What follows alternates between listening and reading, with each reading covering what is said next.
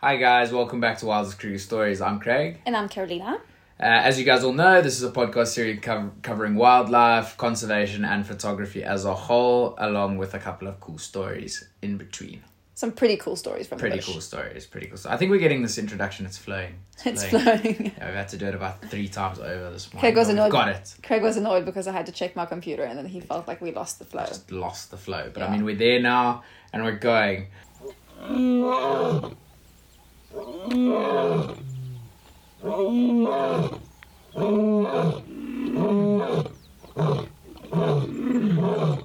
guys, today we're going to actually touch on a bit of a sensitive topic. Um, it's quite a controversial one, so please bear with us. Um, but before we get to that topic, there's a video on Instagram at the moment that has actually gone, or Instagram, Facebook, just say social media, uh, that has gone viral um, all over various platforms. And it's, I've been getting a lot of questions about it. So, in the video, there, first of all, the video is taken in Gorongosa National Park in uh, Mozambique.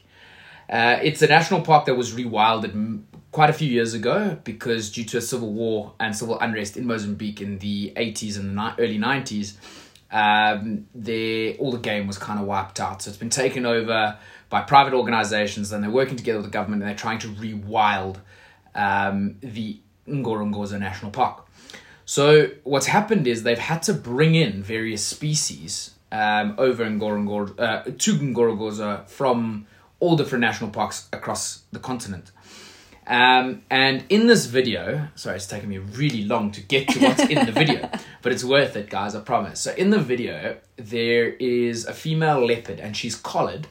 Uh, so she's collared from a research point of view because she was she was actually a prob- problem anim- animal in uh, Mpumalanga um, province in South Africa. You're derailing a lot now. Oh? Get sorry, to get sorry. to the video Okay. and then explain. Then we'll talk about details. that once we got to the video. So it's a female leopard that is courting a male lion. So by courting, I'm meaning presenting herself to want to mate.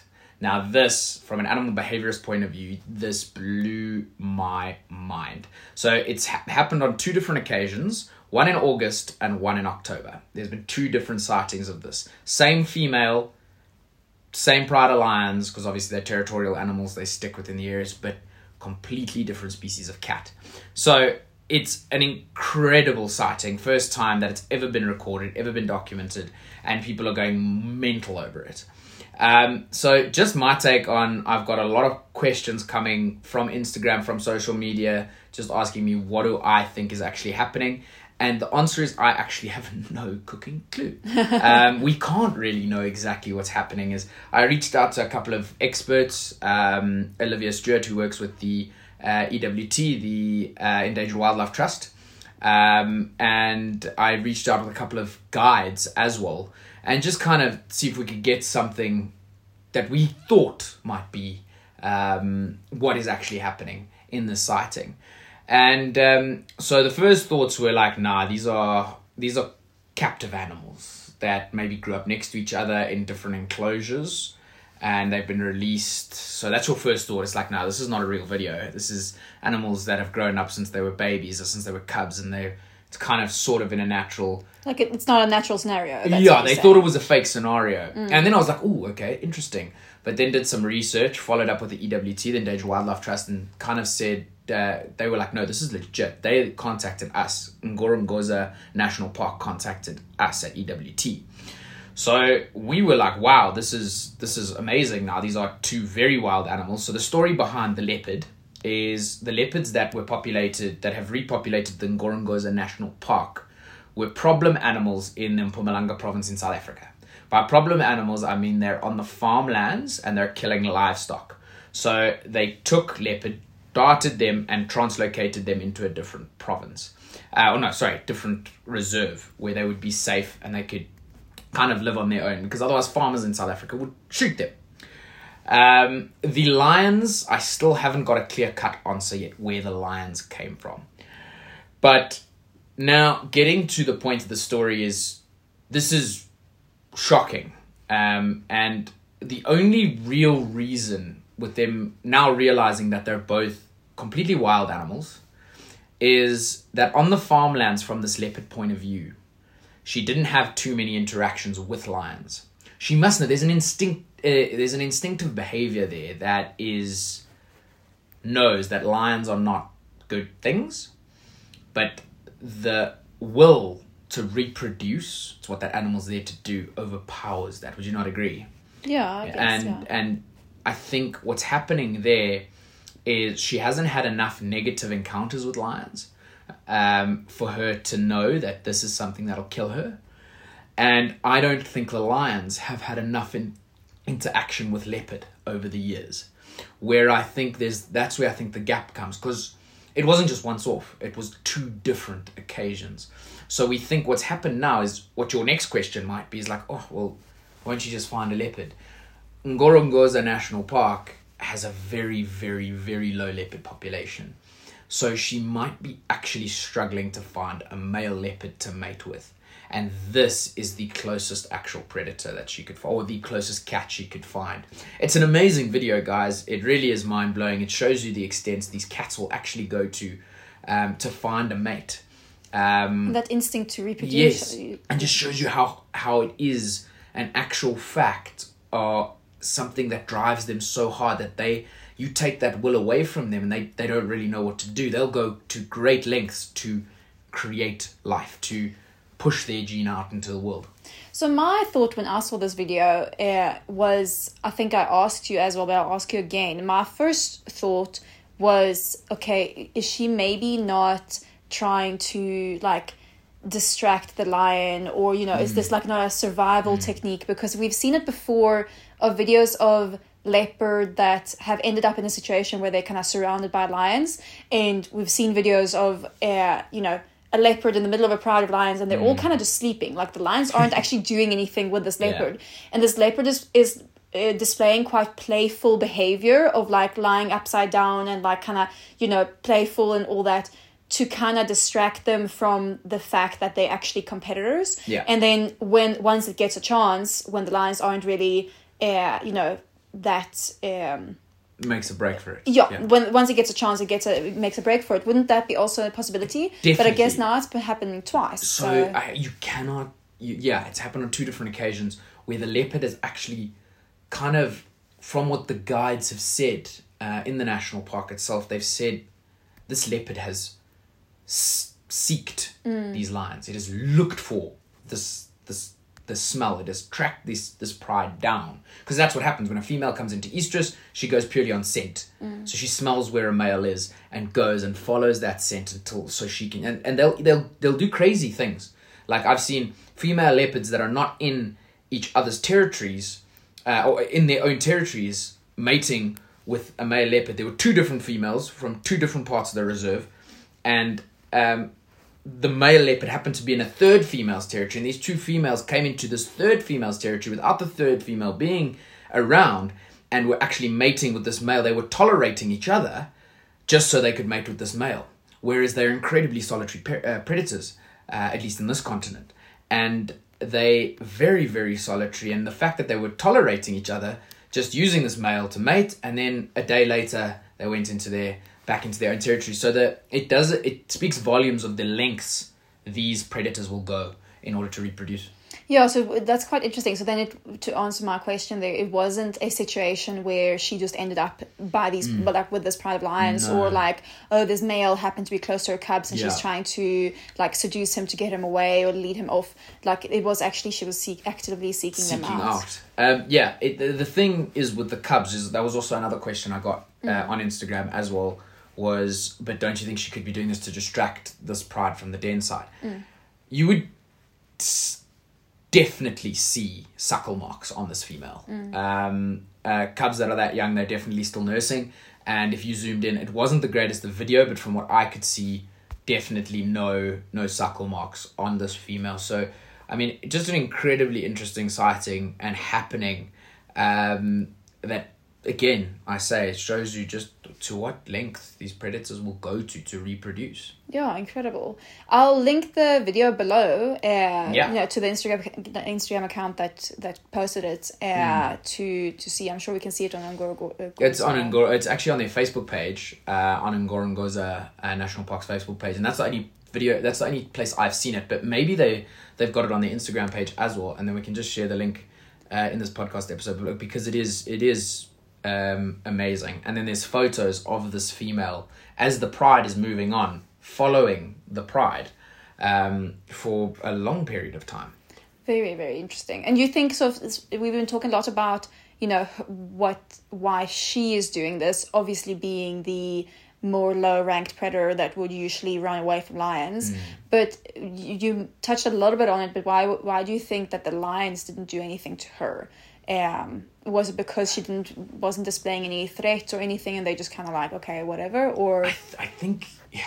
Look again, we can only we can only speculate and um, take or make educated guesses on this topic. And I think, uh, from my point of view, is why the lions didn't attack her is they haven't had enough interaction with leopard mm. uh, in their lifetime. Um, again, and that I can't tell you exactly why because I don't know where those lions came from. Number one, she definitely wasn't um, displaying threat because well, she wasn't being a threat. She was trying to mate with a male. Um, where there were actually a couple of females around as well, and they also just let this uh, this leopardess waltz through to the male and try mate with them. I, but again, the only logical um, uh, explanation that makes sense to me is that they haven't had a lot of interaction with leopard, um, and you know it, it it's amazing how a, a, lot of people just assume that oh no a leopard must not like a le- uh, a lion must not like a leopard. Well, if they don't know what a leopard is, um, instincts say like this male didn't end up mating with it, no matter how much he presented. Like something just felt off, but it was kind of marginal as to like, oh, what is this thing? I know it's it's definitely a cat. It's definitely something I can kind of play with or something. It's it's it's almost like a they know it's part, but they don't quite get it just yet, you know. And I think the only logical explanation is those lions have not had a lot of interaction with leopard. Um, it could have actually been their first interaction with leopard. Um, you know, we know there's so many reserves all over the over the place where leopard don't occur commonly. They're everywhere, but they don't occur commonly, and we that pride could have potentially come from one of those reserves. Very, very interesting. Yeah, but thank you for yeah the explanation and and interesting thoughts on that that video. That's a very fascinating video, and mm. I hope we will be able to find out more information as research go on because that's such a interesting behavior that I haven't seen before. Even the experts like can't explain it. Like yeah. the Endangered Wildlife Trust, um, you know the the predator experts out there can't uh, guys that have been in the field for 30, 40 years can't explain what's happening. It's the first time it's been documented, so I think it's like quite a nice thing to talk about. And if you didn't know, now you know. yeah, fascinating. Well, to move on to our topic of the episode, you gave a nice little cliffhanger in the beginning there. Yeah. Uh, you just said controversial topic, but now let's talk about this video, uh, which was also very interesting. But uh, we have been thinking about. I think this has been on our list since we started the podcast a Definitely. year and a half ago. Definitely. But we, uh, it's been been one of those topics that we've kind of put off because we know there can be like sensitivities around this, but at the same time, it is also something that we, we feel is very, very, very important to talk about mm. because we know that a lot of people out there have no about no idea about this issue and that it's something that's so important to educate people on. I can speak from personal experience that before I came to South Africa, I had no clue, no uh, clue that this was something you should look out for. Yeah, I think also before we get into the topic, um, I would just like to know. I would just like to tell everyone, we're definitely in this episode not going to be mentioning properties, names, um, people's names, owners' names, or anything like that. It's we, like I said, a very controversial topic, and um, a topic that has a lot of loopholes to a legal system in mm. South Africa. Um, so yeah, uh, I think should we open and tell everyone what the yeah, topic now we like people like what what are we talking about? So we're going to talk about um, uh, captive animals and rehabilitation centres um, today. Quite specifically, lion petting. yes, the animal interactive mm. uh, centres um, where you can play and cuddle and pay money to do this. And yeah, I think um, again, now everyone, I can guarantee you, everyone out there is going, oh, wow, this is a controversial topic. How are they going to handle this? And I think, you know, no matter what name you're going by, whether it's wildlife sanctuary or zoo or um, uh, wildlife center or rehabilitation center. They're all kind of along the same lines. Some are better than others. Yeah, I think we want to start with that because I do know why this becomes a controversial topic is because I know that there's a lot of good ones out there. Yes. And there's a lot of people who know these good ones and have messaged me before when I've when I've dipped my toe into this topic before. Um there I've gotten a lot of messages from people being like, you know, but there is good zoos out there that do really good things and that are ethical and and yes, I'm not going to argue with that because I honestly don't know enough about the topics of the good ones and and you know, and I've heard there's really good ones. I think we both uh, I'm speaking for both of us here, but 100%. we've heard there's really good ones out there, but we also know firsthand of really bad ones. And I think all we want to talk about today is the the bad ones and what to look out for and why it's very important to know that these exist and what happens there and be very careful when you choose to support a, a establishment that calls themselves a, a sanctuary or rehabilitation center and all those kind of things. And we try we want to try to educate people on what to look out for. Uh, so before anyone comes into our DMs and say there is really good ones out there and they do this and this and this, we know We know. we Don't- know there's good ones, uh, but that's not the topic of today. yeah, don't come at us and say we were completely one sided. We know there's good ones. We know there is good ones because I know a lot of our listeners have been volunteers before or are going to do a volunteer internship somewhere. And we just think it's very important for people to know um, how to differentiate between the good and the bad. And sometimes it's really, really difficult um, because a lot of people would say, oh, but this place wouldn't be here if um, if it wasn't legal, if it wasn't ethical. Nah, there's a lot of loopholes to the legal system on owning um, owning wild animals as pets, essentially, and how you can orchestrate yourself as a rehabilitation center or a wildlife sanctuary or a wildlife holding center. There's a lot of loopholes in our legal system to to do that. Um, I mean, there's there's places in Johannesburg, like in the city, like in gardens that are calling themselves sanctuaries. I mean, come on.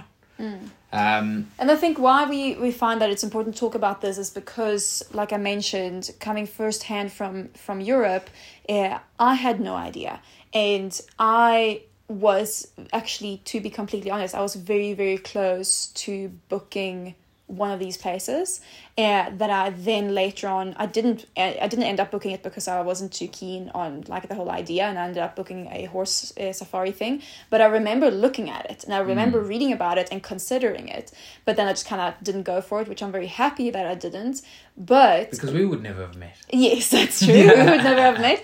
But I think obviously I would have had a very different different path coming to South Africa as well. But as, then when I arrived to South Africa, uh, you know, on on said uh, trip, I found out about this, and this was a topic that they were talking about and educating us about as volunteers at this horse safari. They told us about about these places and how they use volunteers as part of this like business that has a lot of different steps, and that's what we're gonna get into now. But and I was like, wow, I had no clue.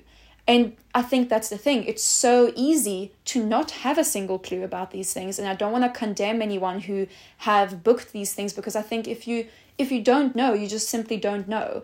And I think that's why I you want can't to blame people. you can't blame people for not knowing and and we just want to, you know, encourage people to do their research. It's basically like people. I could the way I can put it on, um, or put it. Sorry to interrupt you, No, but no, like ahead. the way you can, the, it's almost the equivalent of being scammed Yeah. through your bank account or something like that.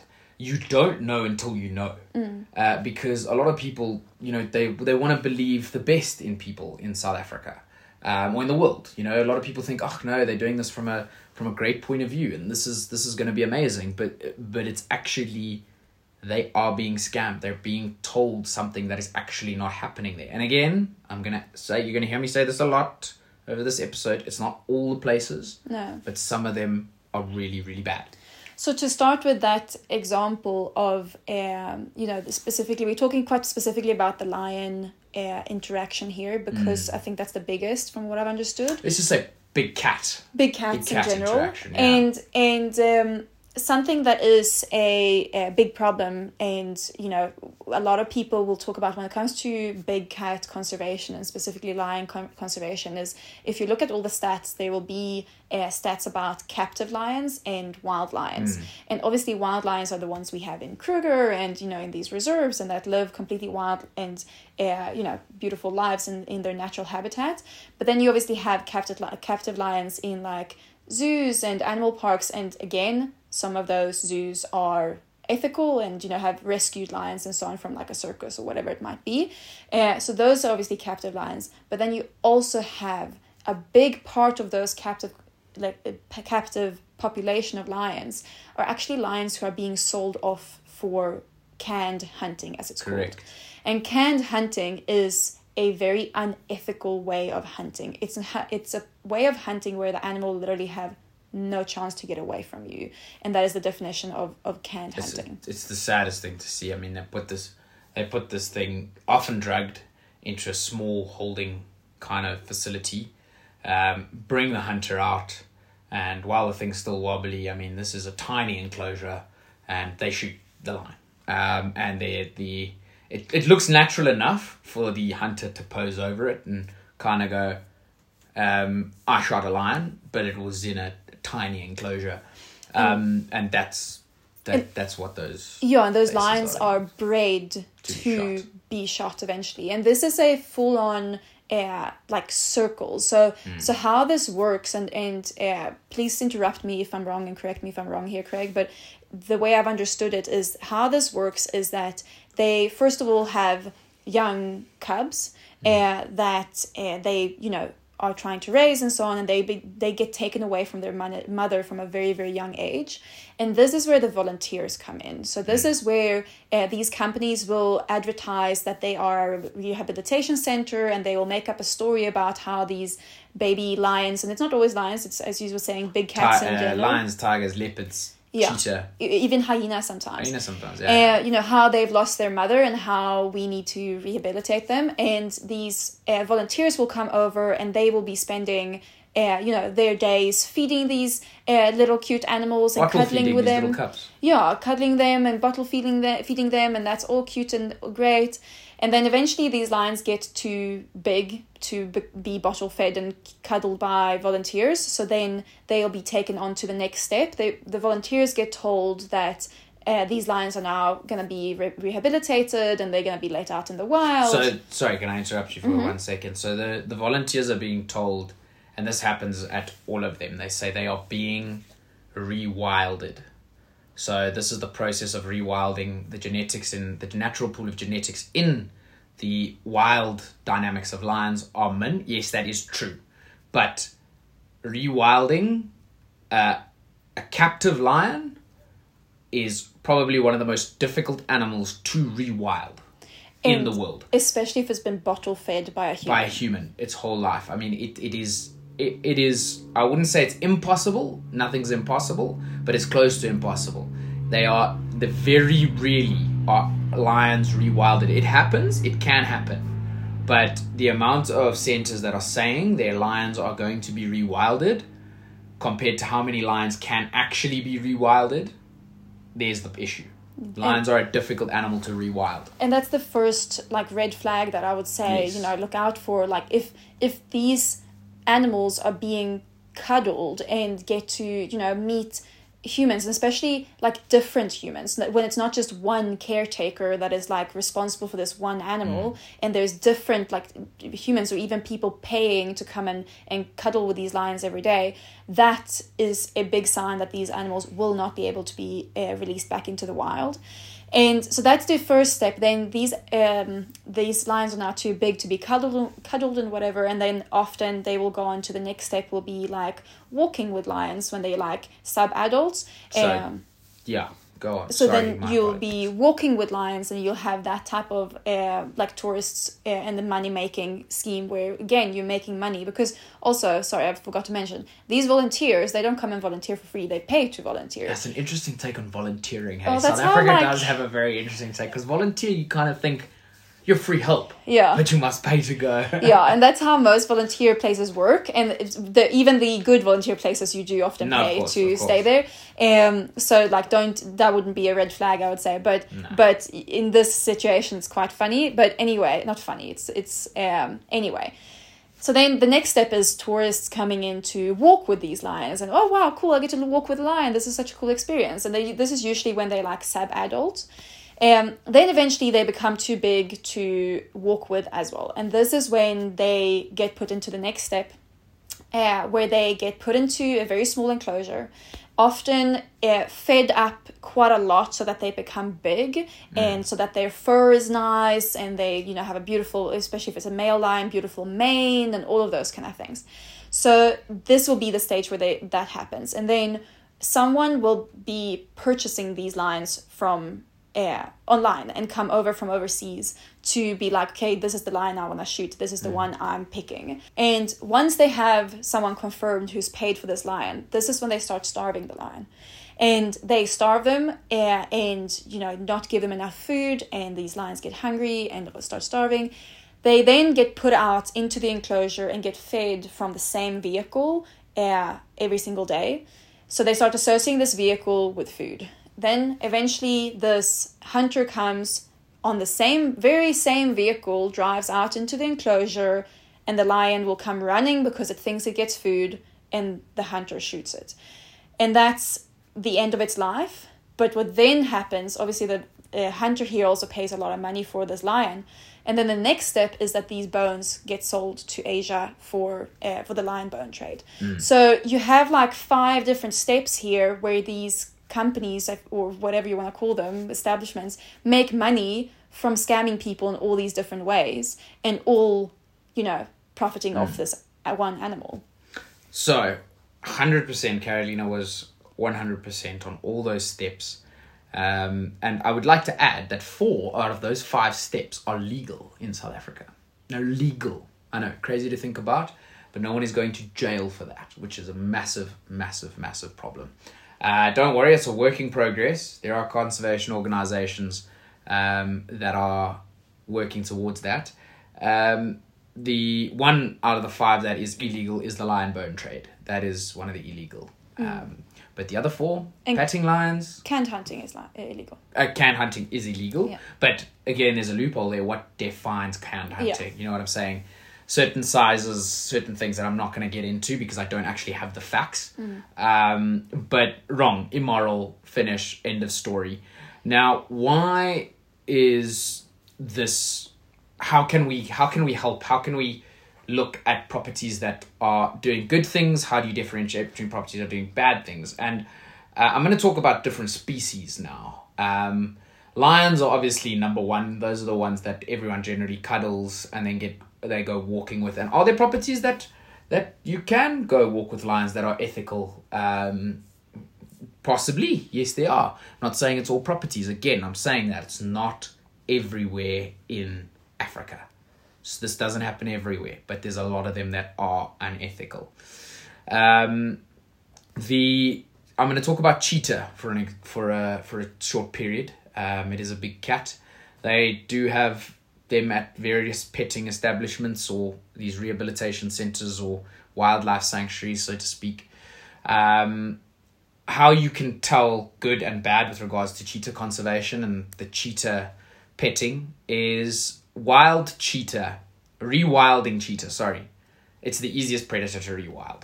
Um, keeping them captive and then setting them off into the wild, it's one of the easiest species to rewild. They are very, very durable with regards to picking up hunting instincts. Can I sorry, can I ask there, am I right by saying that they very easily can pit, pick up hunting instincts without their mom having showed Exactly. them? Hundred percent.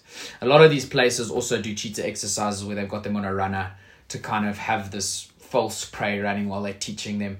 And this is also because cheetah are one of the most endangered predators in the world. Rewilding cheetah is a very, very important part of conservation at the moment because the genetic pool has shrunk dramatically across Africa. And we're needing these genes, so we're needing to take captive cheetahs' genes to re to diversify the genetic pool in um, other countries or in other parts of South Africa. what conservationists have run into the issues in earlier years or previous years is getting close to these animals. Um, if you can't get by a vehicle, they didn't like being on foot. So what they said is like, let's habituate them on foot. Because basically what happens is you need to move a cheetah now. Oh, the animal gets scared, runs away, it disappears for seven days. You can't find it. Project goes put on hold. Oh, we need to get close to these animals to dart them and move them. Uh, again, all in the name of conservation. And so they started to get them used to people on foot. So that's why a lot of places actually do walking with cheetah. Um, now, it's to get them used to people. So when they need, when the cubs need to get moved to another reserve, when they're old enough, obviously, they can hunt for themselves and get moved to another reserve from a genetic point of view, because we all know interbreeding is a bad thing and it's a recipe for disaster. So diver- diversifying those genetics in a specific area, we need to make it quick, easy, and as less stressful on the animal as possible.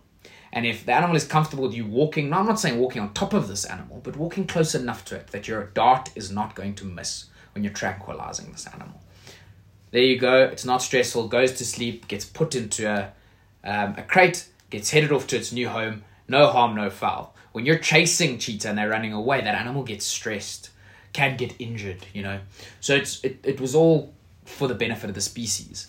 So this is where sorry, just to kind of explain what you what you're talking about a little bit here, Mm. because this is where uh, you're saying that you know walking with cheetah is a very very different thing from Yes. Mm. walking to lions, and why habituating cheetah is also, as you say, important for conservation, and that's why you're able to at some pr- certain properties walk on foot with cheetah because they are used to humans. Yeah. It's not that they are you know being petted and whatever. It's that they are comfortable with humans being close and 100%. they also don't face cheetah don't face a threat to us Yeah. on foot Well, also, if you want to look at 100%, everything you said is valid, but you also want to look can you rewild cheetah? Is it easy to rewild cheetah? Let's not classify it as easy, but they're definitely an animal that is from uh, from captive to wild. You can rewild those animals. You can put them in a boma, get them used to lions being around, stuff like that. Lions, rewilding lions, difficult. Very difficult predator to rewild. If we're going to move genetics of lions from reserve, you're going to have to do that with wild lion populations to diversify genetics, in my opinion. Um, I'm not saying rewilding lions is impossible again, but it's very, very, very difficult. so you're saying that you know if a cheetah has had uh, close encounters with humans and been been you know uh, uh, habituated to humans Mm. and close from a young age it's still able to go out in the wild and hunt for itself and be a completely wild animal Yes. while lions that's not the case it's easier to be taught to, to teach that animal. No, um, lions just it's it's not again not impossible, but very difficult to rewild a lion. So, folks, the reason I was chatting a little bit about uh, about cheetah is because a lot of reserves do walk with cheetah, and that's the reason they do it. Is because they never know they'll be under a um, under an, uh, a a conservation flag where they can get called at times where con- certain cons- conservation organizations are working with them and need might need to swap cheetah out to keep that genetic pool fresh. So it is um, it is I wouldn't say common, but it does happen at reserves where uh, cheetah are walked with. Um, so if we're moving towards red flags, if a reserve does it, it's not necessarily a, res- a red flag. Um, personal opinions aside on anything, it, from a conservation point of view, it's not necessarily a red flag, it's an habituation process. And I think that's the most important thing here is to mention that uh, these reserves are usually closed uh, ecosystems. Yeah. So like this is not something that happens in Kruger, for example. Yeah, you can't just get out your car anywhere to walk with cheetah. These reserves will, while you're in a private reserve, they'll say, hey, listen, we do walk with our cheetah. These are the reasons why. And all of the reasons will indicate from a conservation point of view. Uh, you need to get closer to them, you need to do this, um, and that, and all sorts of other things. And And I think it's important to remember here because we got, as you say, we're going to move into a little bit of red flags. And I think why we just want to mention the difference between like cheetah and lions is because uh, there is, you know, reserves that do this. And and if we just say all big cats and put a blanket on it, then Yeah. people are going to be like, oh shit, these reserves are hunting these cheetah, uh, which is not the case. That's not what's happening. But a big difference I think is also important for people to remember is that uh, cheetah do not you know pose a threat on humans on foot uh, a lion can Yeah. and that's where i personally wouldn't trust i know there's places that do it that might be ethical and that maybe don't do hunting and stuff like we said not all places not are all bad places, yeah. but i personally would not take the risk of go walking with lions because i do not trust lions Well, like whether people want to fight the case or not, a lot of these establishments, people have been killed. Um, people have been killed by the lions. These lions that see people every single day, and I'll tell you exactly why. It's because captive lions associate their food with people. Why you are safer walking in the Kruger National Park than you are walking in one of these lion breeding centers or lion sanctuaries because there is zero food association with you to a lion in the Kruger National Park, um, Moremi, Okavango Delta, Tanzania, wherever you want to go, one of these natural ecosystems, there they don't associate you with food. But where do they get fed in these sanctuaries? They get fed by people. That's why one day someone will walk into this enclosure, not carrying food, going, "Oh, lion will look at you, go, oh, this thing normally brings me food, but today it doesn't look like. Maybe he is the food." Bang, there you go, and that's that's that, that that's what happens, and people get killed at these um, at these places, and the owners of these establishments try and try and try to justify it, but they put a lot of people's lives at risk. Yeah, and I think you know it sounds really, really harsh the way we're talking about this, but it, it I feel like it is important to talk about and, and mention. I do, and I know that I'm gonna get messages, um, but but that's fine. You can message me, and you can want if you want to open a discussion about this. You you might have different experiences, and that that's great. But I personally do not trust walking with lions because of the things that I know can happen. Same thing with leopard. I do not trust a flippant leopard. They're too opportunistic and they would, you know, the risk of them seeing us as a potential prey is too big. I do not trust a leopard. Then, as we said, cheetah, different thing because cheetah is so far down on the predator, chain. chain. that it that it doesn't pose a threat to us. Same thing with wild dogs. Uh, you know, in like Mana Pools, for example, people might have seen uh, videos or photos of people getting quite close to wild dogs on foot. It's the same thing. Wild dogs don't wouldn't like hunt a human. You know, that wouldn't really. It's not part of their like instinct. Um, so wild dogs again also very low down on the on the predator chain. They yeah, if they get comfortable enough with you, you can get close uh, on foot with them, uh, and that's the thing. There's a big difference there.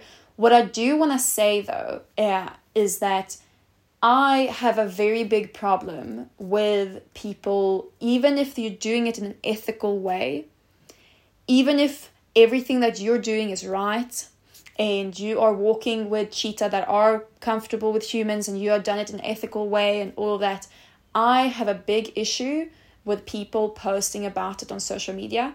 Same thing uh, with people cuddling lions and all of that. No matter how ethical it might be, which I usually don't think it is, but mm, that's a different discussion that we've just had. But I do not think that that is right. Uh, to post videos of animals interacting with humans on social media, especially in today's day and age where things go viral like that. Yeah.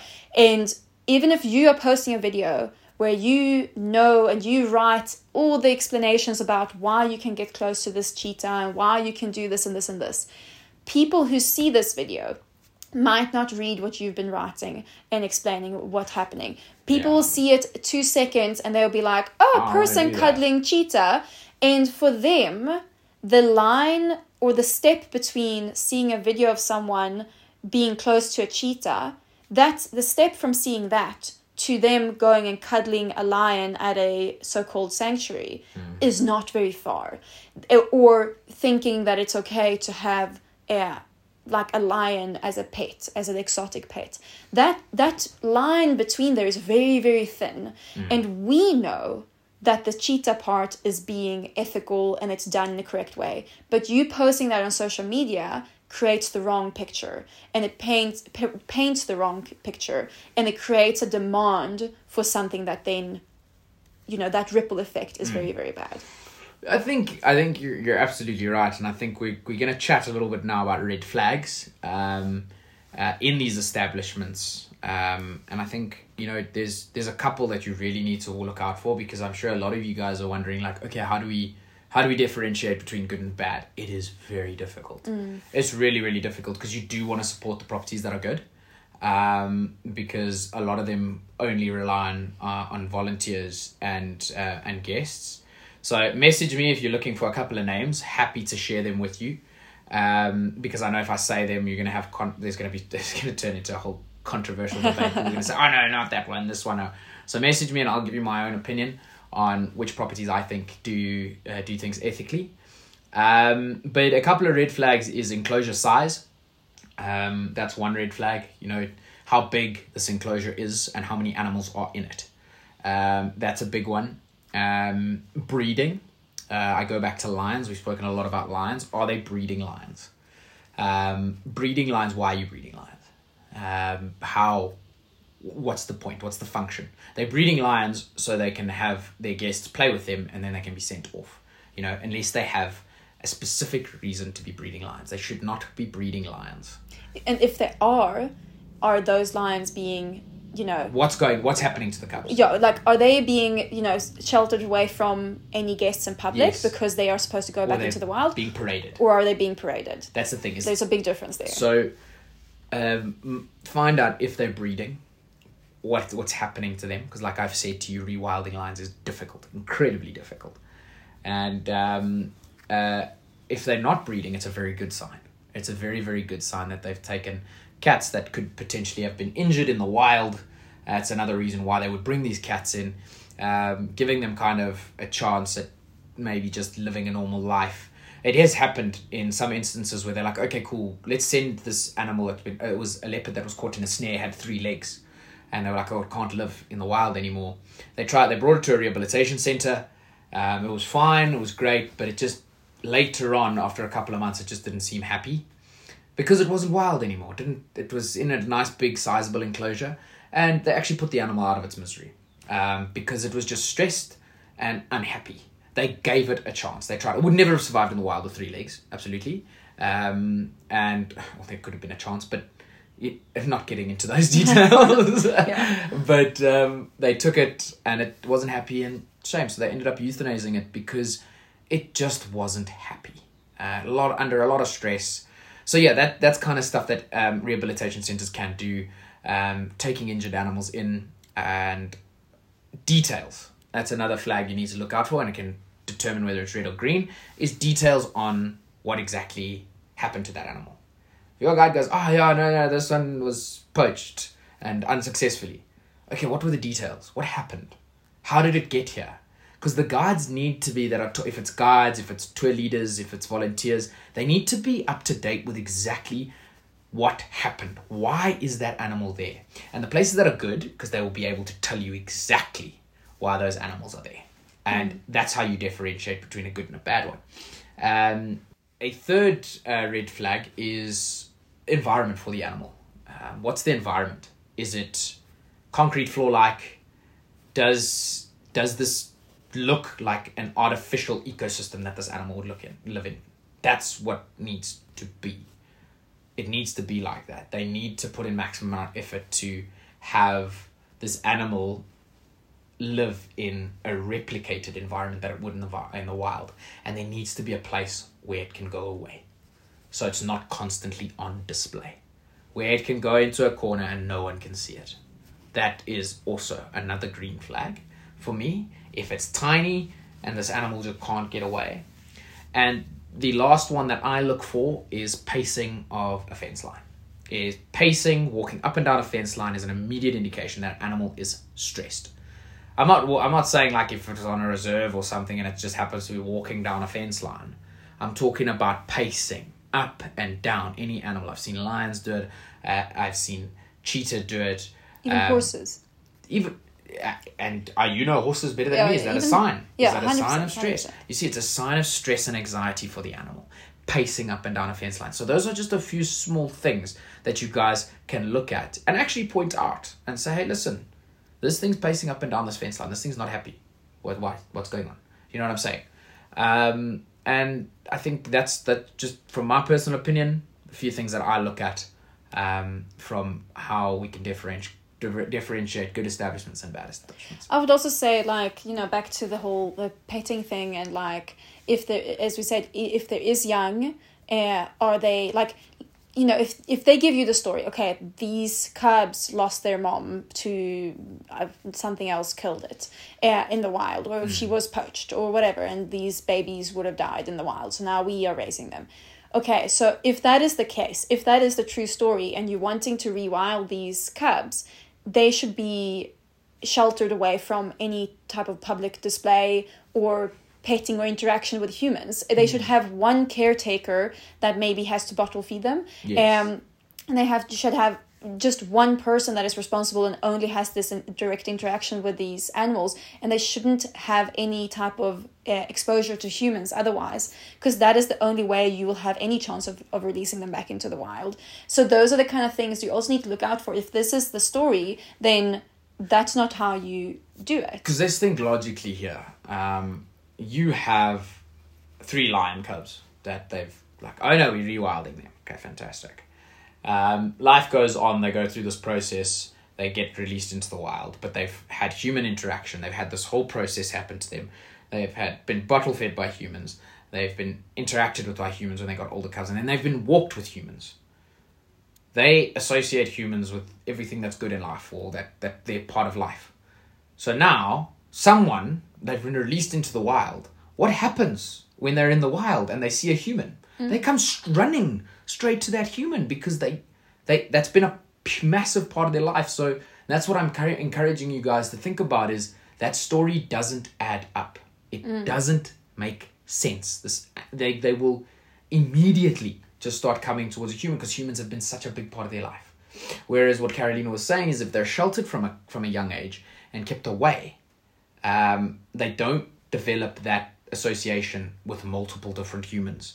They had one caretaker, limited interaction, and then they can be released back into the wild. But again, going back to what I said so many times, rewilding a lion is difficult. But even you know, uh, actually, not talking just about. Uh, not talking about just big cats and stuff. I think in general, I, I feel interactions with humans is a very um for me that's a big no no in general.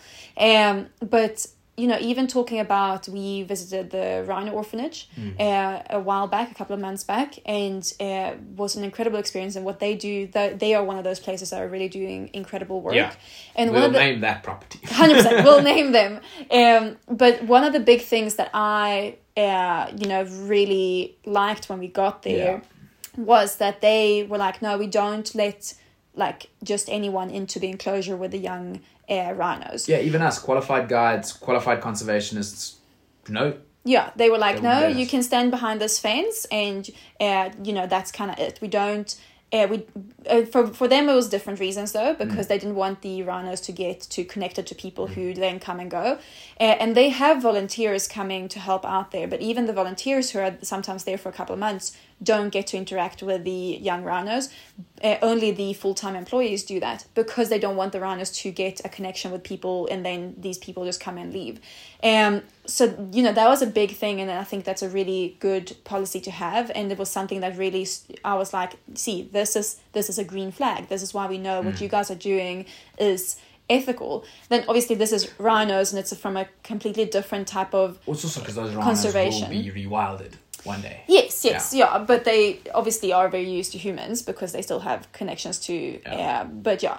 But now- anyway, yeah, go on. uh, but this was completely different type of environment, Environment. different story, and different type of conservation to the big cats that we're talking about. But I'm just saying, even with an animal like that, that doesn't like necessarily pose a threat to a human because it's too hu- too used to humans. It obviously can pose a threat to humans in other circumstances, but whatever. Uh, even then, it's important to have that separation and have ethics- have those ethics down of like they're not just here to be cuddled with they're not our pets and that's that's the bottom line these are wild animals and we need to keep them wild they're not our pets and we we need to have that line drawn I agree. I agree. And again, guys, what I'm gonna, I I think we're gonna finish off on a note that is, this is not all properties. Again yeah I'm just gonna need to finish off by saying, yes, we this like I said, we, this is a controversial topic. There are good properties, and there are bad properties, um, and it's just important to differentiate. And one last thing that you do not, as a guest or volunteer visiting, do not feel ashamed to ask for certain animals where are the archives. That's also another flag, green flag. If if properties have archives on their predators, these centers, oh, this lion died at 14 years old. Here, here's the file on her. This is what she did. She never bred. Um, you know, just archives, files on the animals they've had for so many years. There's another green flag because then they'll have where they were sent to, why they were sent there, and you can kind of basically put everything together.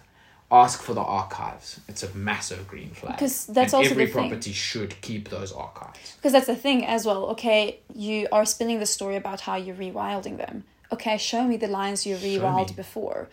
Has there been success stories? Uh, you know, we also know of a place that had uh, cheetah, the same situation Hmm. where they weren't rewilding them properly and they were actually selling them as exotic pets. Mm-hmm. Uh, you know, that was that's and they were they were saying no, we've been rewilding successfully. And when you actually started digging here, Yeah. uh, this is actually a whole court, court case that's going on on this specific property. But again, I'm not going to mention names. But when they started digging, they realized there was not a single cheetah that had survived in the wild because they hadn't been raised properly. hadn't no it wasn't that it was they had not successfully bred because that's what Yes. CAT considers is Sorry. considered as a successful release Okay, yes. is did they successfully breed in the wild Mm.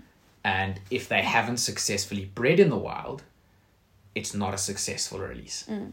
Um, and they hadn't had any cheetah that they had reli- uh, re- or the, rewilded the, the that actually raised yeah Yeah, um, and it was because of the way that they uh, they didn't do the whole rewilding process properly. Correct. Um, but you know that's the thing. Uh, you need to you need to ask where are the success stories. You say you have done this before. You say this is what you're doing with the lions. Show me your proof. Yeah. Because because that's as we say, there is good places out there that do these things and that do it properly and that have proof and that can show you this lion was released back into Kruger or this cheetah was sent to um, KwaZulu Natal or whatever it might be. You know, there there is those stories and then they will have those archives. And I really take my hat off to the good places. I think they do a sterling job and a phenomenal job. And um, the bad places just give the the the good places a bad name. Unfortunately, well, Unfortunately, 'cause it's all yes. associated with everything. Yeah, but uh, I think we must wrap it up there. Again, we I know I'm gonna get messages, and it is okay. You're more than welcome to message me. But uh, but again, there is good and bad places, and I think I just don't want to shy away from this topic anymore because we're scared of people saying coming at us about the places they've been to and starting discussions about that because I think it's so important to for people to know about these issues and that there this exists because as I said in the beginning I from a personal you know from personal experience know that it's so easy to book one of these places without knowing any better.